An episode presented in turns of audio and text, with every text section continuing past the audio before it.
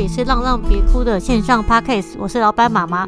不知不觉，我们的 Podcast 已经录到了第三十集了，中间一度停更，因为我真的觉得录得很烂，而且我其实很不习惯听自己的声音，呃，所以花了一些时间停下来整理一下，用不同的角度去听听别人的节目跟讲话的方法，才发现，诶，就有些人问我说，诶，你怎么都不更新了？我才知道，诶，其实有人在听。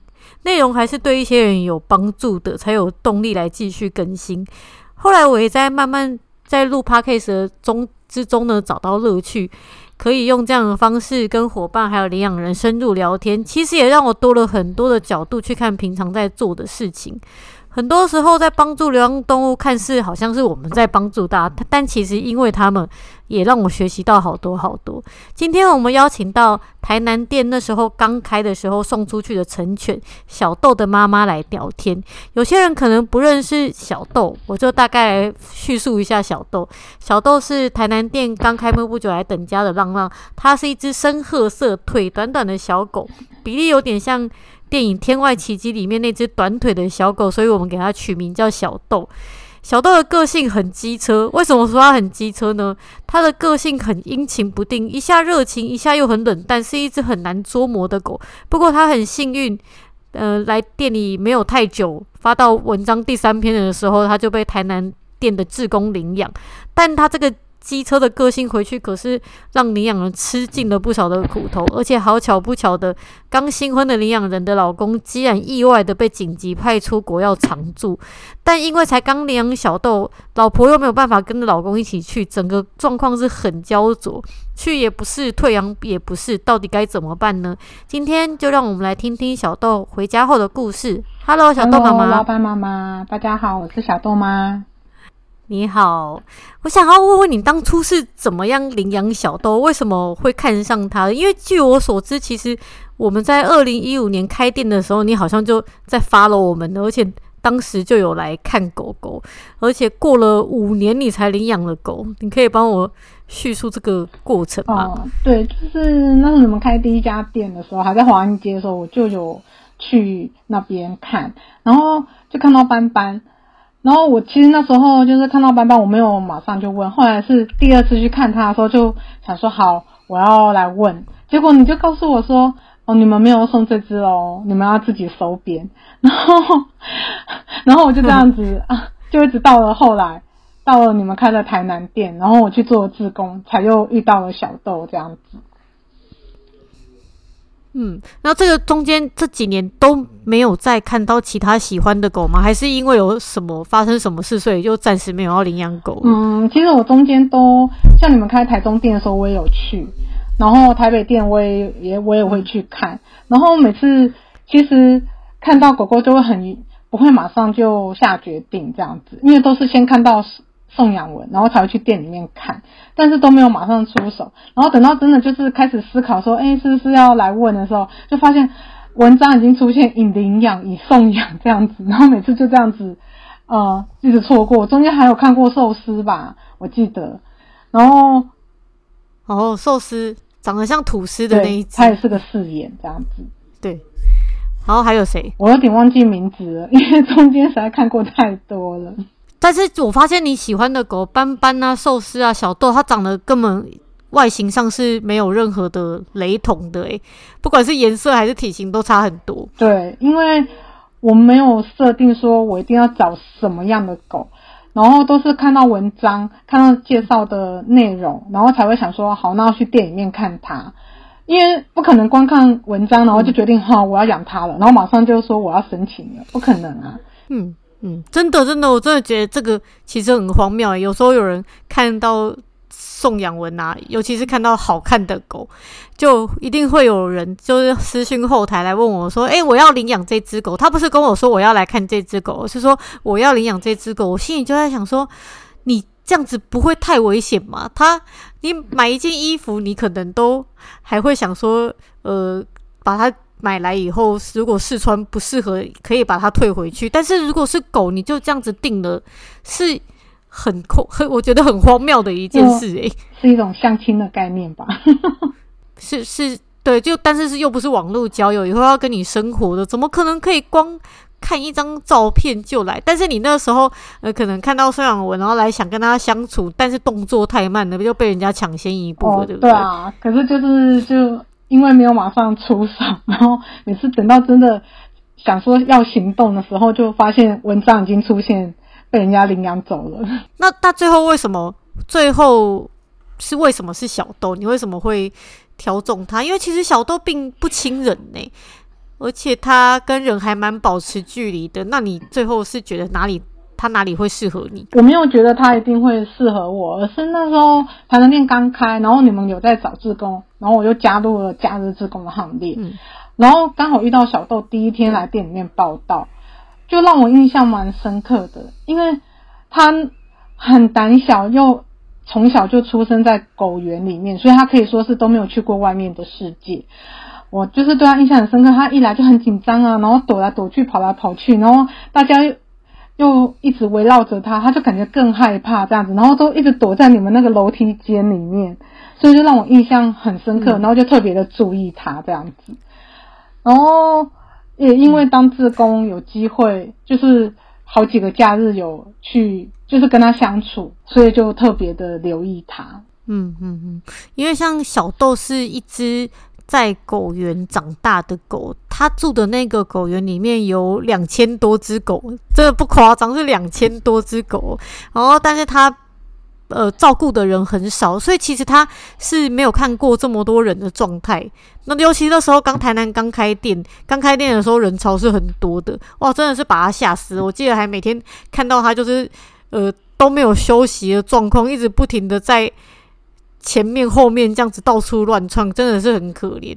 那还还好，好在呃过不久这个，我觉得那时候给刚好有志工，让志工可以近距离的相处到认识他，然后再加上其实你本身就是可以养狗的状态嘛，所以后来就领养他了。对，就是那个时候也是因为当志工有机会跟他相处，然后特别留意他，就那时候我觉得他外形很。很就是特别吧，想说他应该很快就会领养走，都想说，哎、欸，或许我下次去当志工的时候，我就就看到他不再换新的狗狗了，就发现他还在，而且已经发文章，嗯、你们发到第三篇了吧？然后那时候第三篇文章我还记得在最后就是有写说，如果就是呃想要就是对他有那个认养的兴趣，可以跟他互动，我就鼓起勇气，就是在那个志工的群组里面问说，诶、欸，那我可以跟小豆互动吗？然后就马上送申请书，然后没想到很巧，马上就家访，因为那个家访的志工刚好住在你家对面，他是一个兽医生，然后那个兽医生呃就在小豆家对面的兽医，超巧的，超有缘的，所以现在已经领养快两年多了嘛，然后小豆也都是去那个救援人那边看医生，真的很有缘分。对，小豆就是因为那个就在我们家巷口。所以那时候艾妈就很快的就来我们家，就是家访，因为她刚好就在我们家巷口，然后就促成了这个。真的约的时候，约的时候就超巧的，诶，讲一下地址，竟然是在对面，马上就去，结果这件亲事马上就完成了。结果你回家以后遇到什么你计划外的事情？因为其实你们想养狗是想很久了，但是我知道你们回家以后发生了。呃，很快没几个月以后就发生了很很巨大的改变，你可以帮我讲一下那个事情吗？好，那个时候就是，呃，我虽我虽然就是在台北的娘家，本来家里就有养狗，但是后来因为我嫁来台南，就想说，嗯、呃，跟先生没有孩子，那就是想要一起就是养一只狗在台南的家这样子。那本来就是遇到小豆，然后也顺、嗯、这次终于顺利的领养了之后，可是才到我们是四月领养他，没有到我我老公七月一号就被调去大陆的那个公司上班派驻这样子，而且那个时候就是没有办法确定说他到底什么时候那个外派才会结束，所以就是有很多不确定的因素，加上那个时候哦、呃、就是疫情很严重这样子。然后没想到就要面临，就是分马上就要分隔两地，而且是刚领养小豆三个月的时候，所以他那个工作要被外派，是他完全不能含扣，一定要一定就要这样子就对了。对对，因为就是公司有需要这样子。就是也不能不干了或者怎么样，就是公司要你去，你就一定要去。哦、这个状况、啊、可以这么说。所以他就直接去，就去了也不知道要多久才回来。那当时你们就是有讨论过要怎么样处理这个状况吗？那狗该怎么办？这样？因为他那时候就是很突然的就。应该说就很，一旦公司决定很快就派他去，然后我那时候还很天真的觉得说，哦，那没关系啊，你你就先去那边，就是都先安顿好，然后我再带小豆过去这样子，然后等到他真的过去了，然后我就开始找那些那种宠物那种送国外的代办那一种，可是不知道是不是因为疫情的关系，我那时候找了好几家，然后有的就是会先问我说，哎，你要到哪？要要把狗送去哪？我说大陆，他听到大陆，然后就。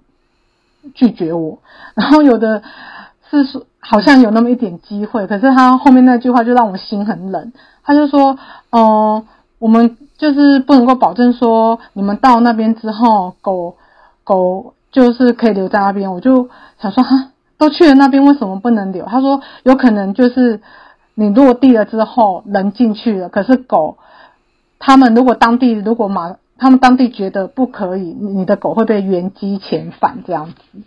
然后我听到就吓到，想说啊，那我能过去小豆回台湾是怎么可以呀、啊？所以就是本来想说想的很简单，要带它过去，结果后来发现要在疫情的期间要带狗过去是非常困难。是不是还有说，如果呃米克斯要过去会更困难？对，因为我还有问到其中一家，他要我先去准备血统证明书。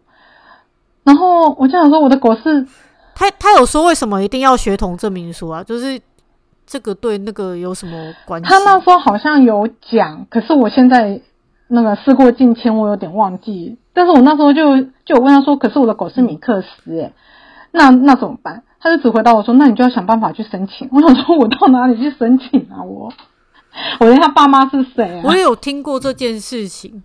我有听过这件事情，就是好像送出国或者送回来需要知道它的品种，没有品种是米克斯的话，好像很难受。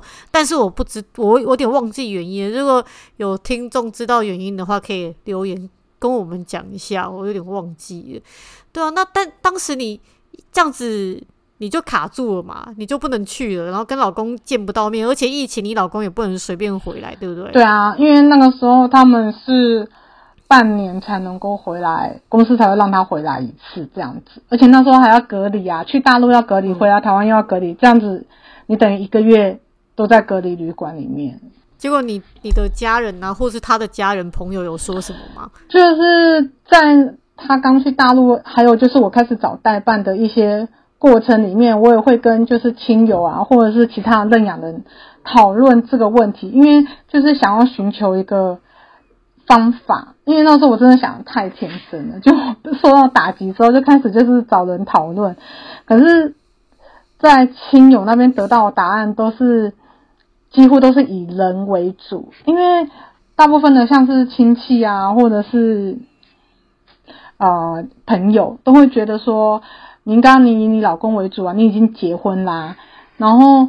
尤其是像亲戚，还会就是危言耸听的说，我身边有很多这种例子，老公去了大陆之后，就会在那边找小三啊、小四啊什么那一种，就是我也听过很多诶、欸，就是 讲的很可怕这样子，然后他们就会觉得说，有哦，连我自己的妈妈可能就会说，狗哪有人重要？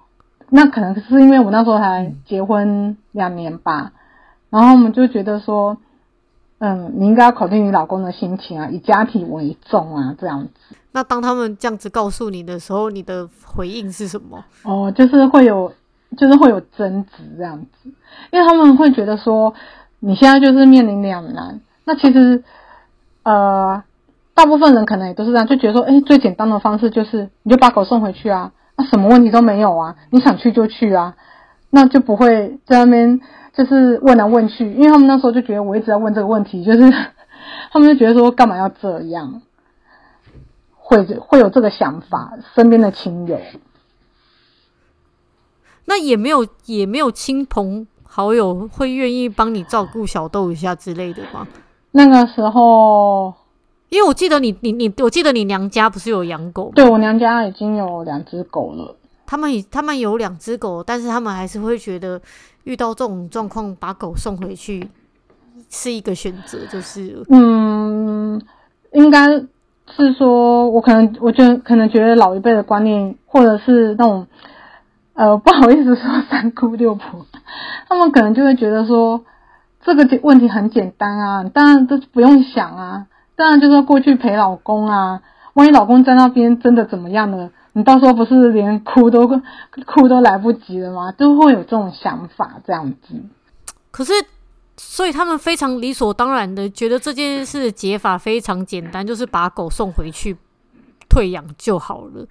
因为老公去大陆可能会搞外遇啊，或者怎么样，这个事情太严重了。跟相较之下，狗不是这么重要嘛？他们的意思就是这样子。对，因为他们就他们就会觉得为什么？会因为一只狗，然后要考虑这么多？那你怎么想？为什么你会为了，就像他们讲，为什么你会为了一只狗想这么多？然后最后，其实你也，据我所知，你也没有去嘛，对不对？就直接跟小豆留在这边的。对。那你是怎么想的？嗯，那个时候就是内心也是蛮挣扎的，然后常常都是会思考这个问题，然后。讲真的，就是还 蛮煎熬，因为那时候刚领养小豆，然后跟小豆的相处其实不是想象中的顺利。他的个性本来就是聪明、敏感又胆小，然后在刚开始跟他相处的过程，会觉得他根本就不喜欢我，他不想要理我，或者是他没有把我当主人。对，可能他觉得我是奴隶吧。嗯因为小豆其实不太像一般的狗，你给它一个礼拜、两个礼拜的时间，它就会变得很撒娇、很黏。对啊，我记得它，你那时候刚领养的时候，我们还去过你家，因为你甚至是连你要帮它穿胸背，它都会一直跑，不给你穿。然后它跟他们是跟，它就跟他们一直保持着一个一个距离的距离。好，就算是他。对，就算是你不断的讨好他，买好吃的啊，然后呃跟他好言好语的啊，然后小豆都是一个蛮拒人于千里之外的样子，而且这段时间还维持蛮久的诶，对不对？你上次跟我说，你好像过了一整年，他才开始对你们信任，所以其实我可以想象，你那个时候一定很煎熬，你的老公突然被调走，看不到见不到面，然后又被一只。不太理你的狗，好像跟你在一起很痛苦的狗卡住，还真的是蛮两难的，就会觉得好像会不会觉得这怎么会值得？会有这个想法，因为小东那时候就是好像很害怕我们抗拒我们，然后譬如说我们喂它吃饭，它都会疑神疑鬼的，然后所以我每次我们都是把饭放下去之后，我们可能会进房间，然后在旁边就是都不要看它。嗯，做自己的事情，看手机啊，然后他会疑神疑鬼的看两眼之后再把饭吃完。而且你拿他小豆，他也不是个爱吃的狗，你不会，他不会因为你拿零食啊什么的，然后他就会乖乖听你话，完全不会。他是他如果真的就是不想要接受事实事情，他会很抗拒。我还记得就是套胸背这件事情，我永远都不会忘记。我最长记录套了三个小时，是。太夸张！我们 我们就在家里面玩那个员外啊，追丫头的那个游戏，这样子。你很有耐心的跟他套三个小时。我觉得最最好笑的是，我们后来去救你嘛，然后告想要教你怎么去套到胸杯，结果老板爸爸一去，三秒钟立刻套上，然后就很傻眼，就发现哎、欸，这个不是技巧的问题啊，他就是在针对你。对，他就是。他真的超过，我觉得他蛮机车的，真的。对，他真的，他真的很机车。我们都，我们私底下都叫他绿茶婊，他真的很机车。对，所以就是因为因又因为他这样，假如说他是一只很撒娇、好需要你的狗，当时如果遇到这种状况，你可能。就是义无反顾，我觉得，哎，当然是要为了他留下来。不过偏偏小豆又是这样子，然后家人呐、亲戚朋友都在那边碎嘴，说老公自己一个人去大陆可能会外遇啊什么，这个一定很两难。那最后你到底是什么样的想法？你没有去做退养这个动作？因为我真的听过，呃，也遇过，就是领养人把狗狗领养回家以后，都可能一个礼拜狗都闷闷不乐的。哦、甚至还有听过那种一个月、两个月闷闷不乐的。其实那个领养人不是对狗不好，但是他们真的跟我们很慎重跟我讲说，我觉得他以前在狗园看起来比较快乐，我是不是不应该让他在我家？这样子好像在逼他做他不愿意做的事情。然后甚至他有一次跟我们讲说，如果他可能再给他多久时间呢、他没改善，我觉得就让他回狗园好了。也真的有遇过有人因此而退养的，那只狗后来就真的在狗园都没有送出去。那你是什么样的想法让你没有这样做，继续坚持下去？嗯，那个时候就是我刚刚前面有说，就是想要跟狗想想要跟小豆一起去大陆啊，没有结果。然后那时候就是一方面，那个时候其实也有跟其他认养人聊天，然后他们就。哦、在问我这个想法的时候，我那时候就觉得说，我有讲到一点，就是说，就算今天要把他送回去，可是我真的舍不得小豆，因为我觉得就是可能真的是缘分，然后加上有因为当志工关系跟他相处，我那时候就觉得说，如果今天真的送他回去，我一定会很后悔，而且真重点是我内心很舍不得，哦。那个时候，甚至还有那个其他那个认养人很温暖，还说不然我帮你养一年这样子。但是我没我没有说好，我没有说好，嗯、因为那时候有太多不确定因素。然后后来我就不知道哪来的勇气，就想说好，老娘跟你拼了，我就跟想说跟小豆拼了好了。我就反正我现在就就是已经都这样子啦，我这样也过不去啊。我就在台湾慢慢跟你耗啊，因为我那时候就不完全找不到方法。就是很像无头苍蝇，完全找不到方法来跟他相处，然后他感觉好像跟我在一起也很 害，是害怕的那种感觉，很痛苦，没有到痛苦吧？应该是害怕，就啊疑神疑鬼啊之类的。那我就觉得说、嗯、啊，我竟然找不到方法，我我现在就是跟你就在台湾二十四小时跟你在一起，我就这我就是跟你耗，然后看这中间能不能够找出一些什么蛛丝马迹这样子。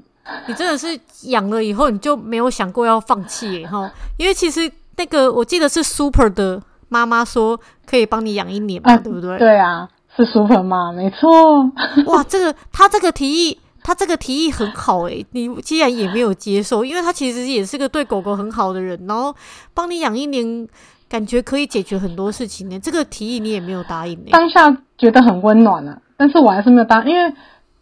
我觉得问题可能出在我身上，是 我自己那时候也就是舍不得他，然后就觉得说，我竟然那时候还有内心还有个想法，就是我觉得我养了他，然后我跟他都还没有磨合到，然后因为我那时候觉得说，药也是一起带过去嘛，带过去慢慢磨合。那既然现在过不去，那那不然就留在台湾，就是好好磨合好了，然后也找不到方法啊，就想说，我就拿时间跟他拼了好了。嗯，所以其实听到这边，我觉得结论就是小豆真的比老公重要，对不对？因为你其实有人给你一个很好的解法，你还是选择要跟小豆继续耗，就算小豆不理你，你也要继续跟他，就是到他接受你。因为非常的感人，小豆真的找到很棒的领养人呢，就是这么不不离不弃，就算他不理你，他不爱你，你不爱他不爱你，你都没有关系，你都不会放弃。可能是那种你知道人，可能那种得不到就越想要这样，他越不理我就越想要他。所以是一个犯贱的心态就对了，你就一定要征服他，要不然你就不是被虐狂的倾向这样子。嗯，不管怎么样，小豆结果小豆大概呃。他最后你觉得是 大概多久以后，然后什么样的事情让你突然觉得他接受你们了？其实他也不是突然的就接受我们，我觉得就是可能就是有那一段时间的磨合，大概磨合了一年。然后因为就是长时间的相处，然后我没有特别做什么事情，我就是每天都是正常的，就是带他散步啊，然后跟他说说话啊。然后就是，或者是抚摸它。那时候老板爸爸还有教我狗狗的按摩的方法，他说狗狗很喜欢这个方式，我就每天就是帮它按摩好几次。然后刚开始他都皱着眉头，好像我帮他按摩很不开心的样子，然后又有一种好像被强迫的感觉。然后其实没有，真的没有什么特别的方法。我觉得每天这样，就是这些 SOP，就是日复一日这样子。然后假日的话，哦、呃，就是会带他出去，嗯、然后就慢慢的发现，就是套项圈的时间越来越短了。然后，嗯我觉得可能真的是日久生情吧，他可能觉得他也逃不掉，只好接受我。其实他像像他这样子的狗狗，他没有什么不二法门，他就是需要时间，慢慢的去适应，慢慢的去观察你啊，原来你对他没有恶意啊，原来你是好人这样子。那每只狗需要的时间。或长或短，我们还蛮常遇到领养人带回去，他们会很心急，可能三天五天呐、就在问说他会好吗？他真的会接受我吗？其实如果很在乎这种事情的人啊。他真的很难撑到一年呢，像你撑到一年没有退养，算是很厉害的。真的是跟他慢慢耗诶，真的好多人几天就在那边很心急，就是很怀疑他到底会不会接纳他这样。我其实那时候也也没有说就是真的，我觉得我的心胸没有那么宽大，因为那时候也是被他搞的，就是觉得很受挫，然后有时候也是真的就是会被他弄到，就是觉得好难过，然后也有有一次。也是被他弄到半夜，就是在那边大哭，就觉得说为什么要这样子对我的那种感觉。然后可是可能真的就是觉得，啊、他的心房真的很重，不是说，哎，你今天拿拿零食啊，然后哄哄他，带他出去玩啊，然后他就会打开他的心房，因为他可能就觉得说，啊、你是谁啊？我我你突我突然带我去你家，然后我。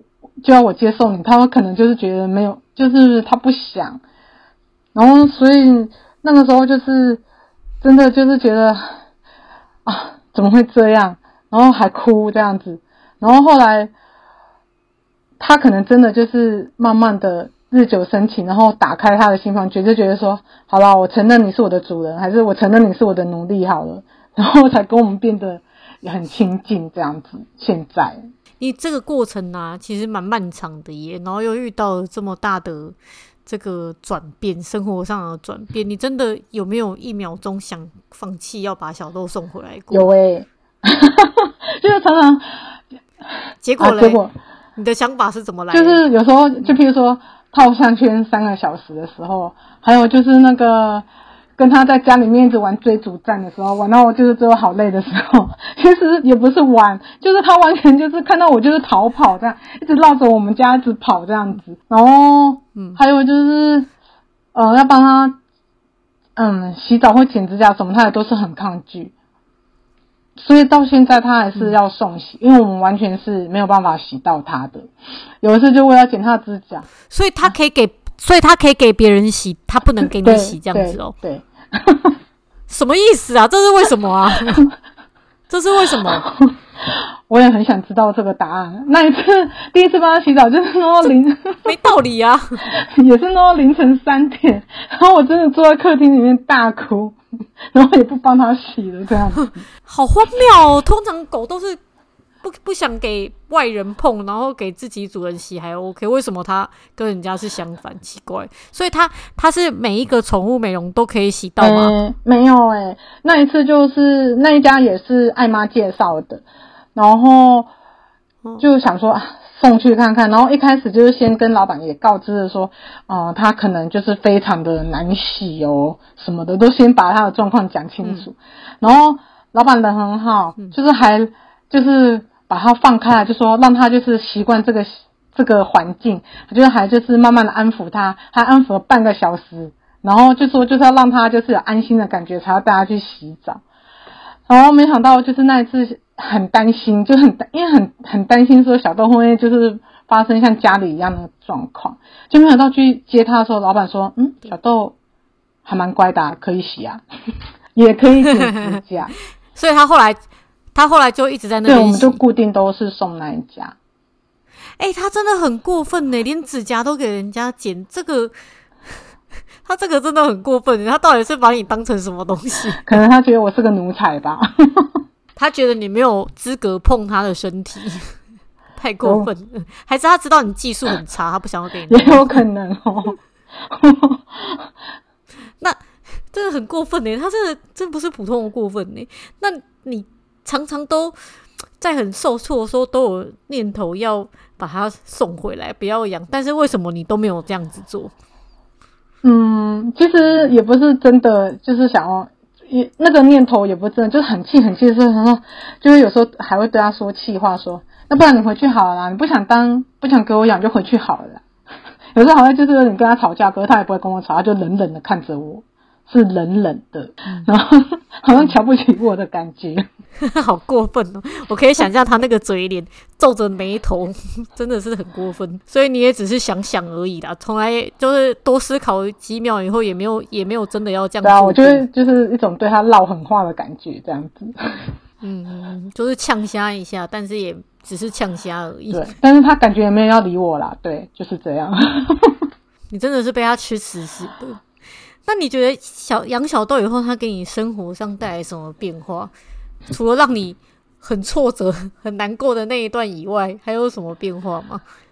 嗯，就是其实我觉得他蛮，我觉得领养大部分人都会觉得说，啊、是我们人类在帮助狗狗，但是我觉得小豆对我的意义是，其实是他在疗愈我的生活。因为我觉得人的世界很复杂，然后有时候在外面就是受，也当然在外面也会受挫啊，工作上面的挫折啊什么的，然后或者是呃，当然就算跟先生是新婚，也是还是会有不愉快的时候。但是我觉得就是当你下班回家，然后看到他，就是那时候看到他后来就跟我们亲近，然后。回来会绕圈圈，很兴奋，然后回来会一直趴我啊什么的，而且小豆的欢迎都蛮 都是很粗鲁、很热情的。然后那一瞬间就会觉得 那些都不算什么，然后就会又开始心情很好的，然后就开始喂他吃零食啊，然后就跟他玩啊，然后就觉得哎、那一天又那一天就快乐的过去，然后就忘记那些烦恼这样、因为养狗狗真的会觉得啊，不管他们早上啊、晚上啊，就算你出去。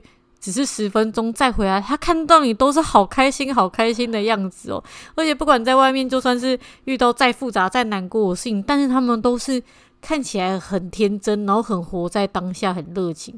真的有养狗的人就知道哦，有时候看到狗就是会可以瞬间把很多烦恼都忘记。真的，对啊。最后，你有没有什么话想要对想要领养的人说？就是其实有很多人。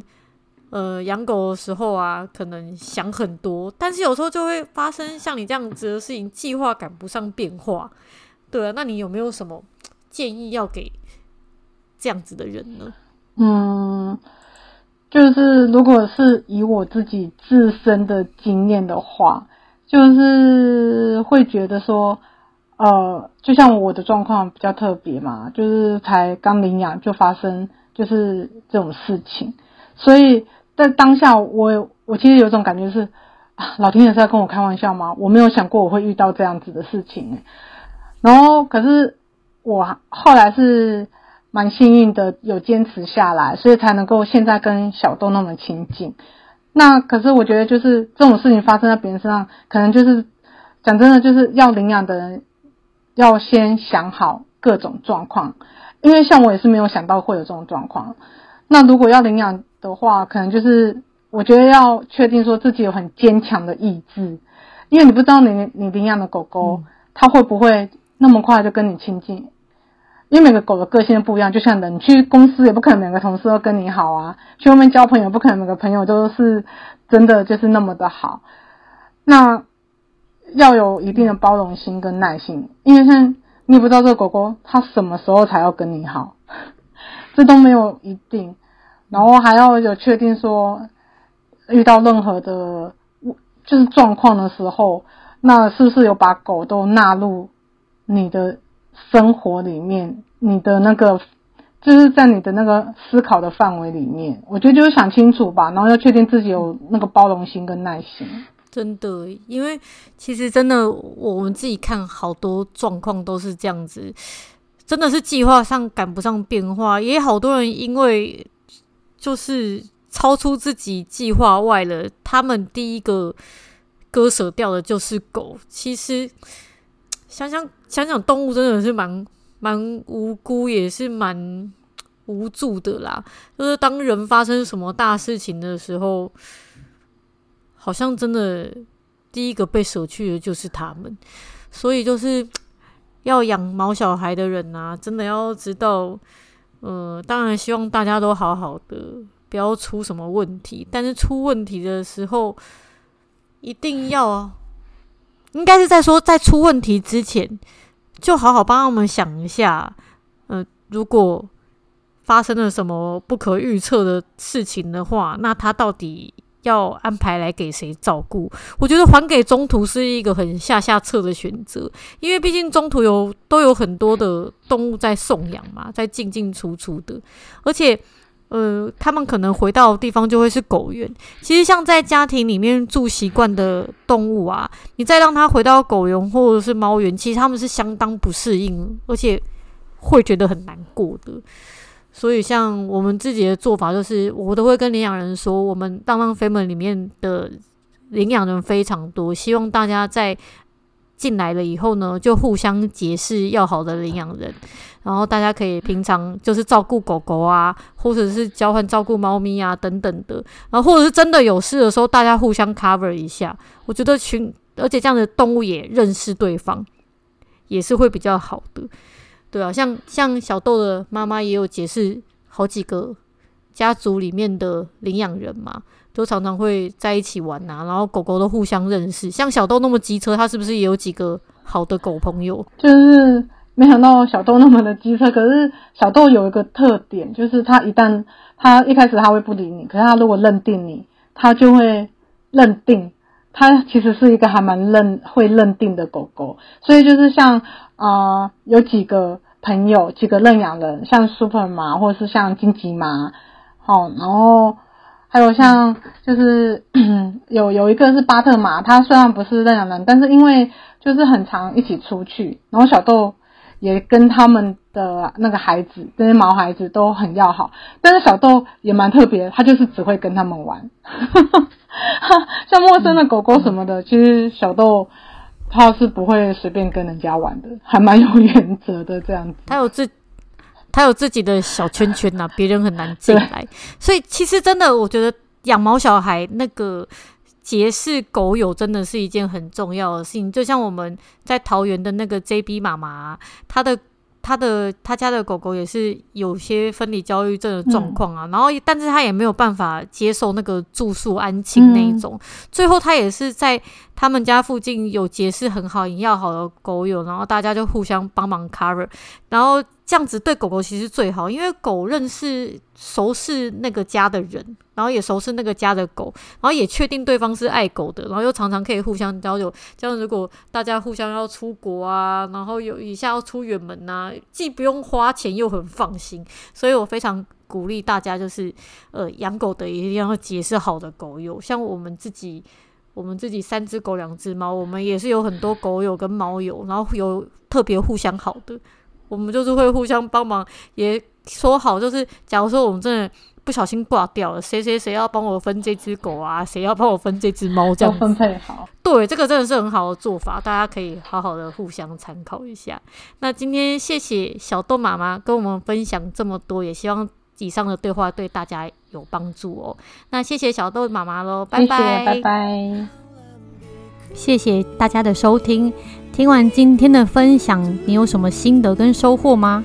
如果有的话，欢迎留言给我们。如果你喜欢我们的节目，也可以在 Apple Podcast 留下五星的评论，或者分享给你的朋友哦。今天就这样子喽，大家拜拜。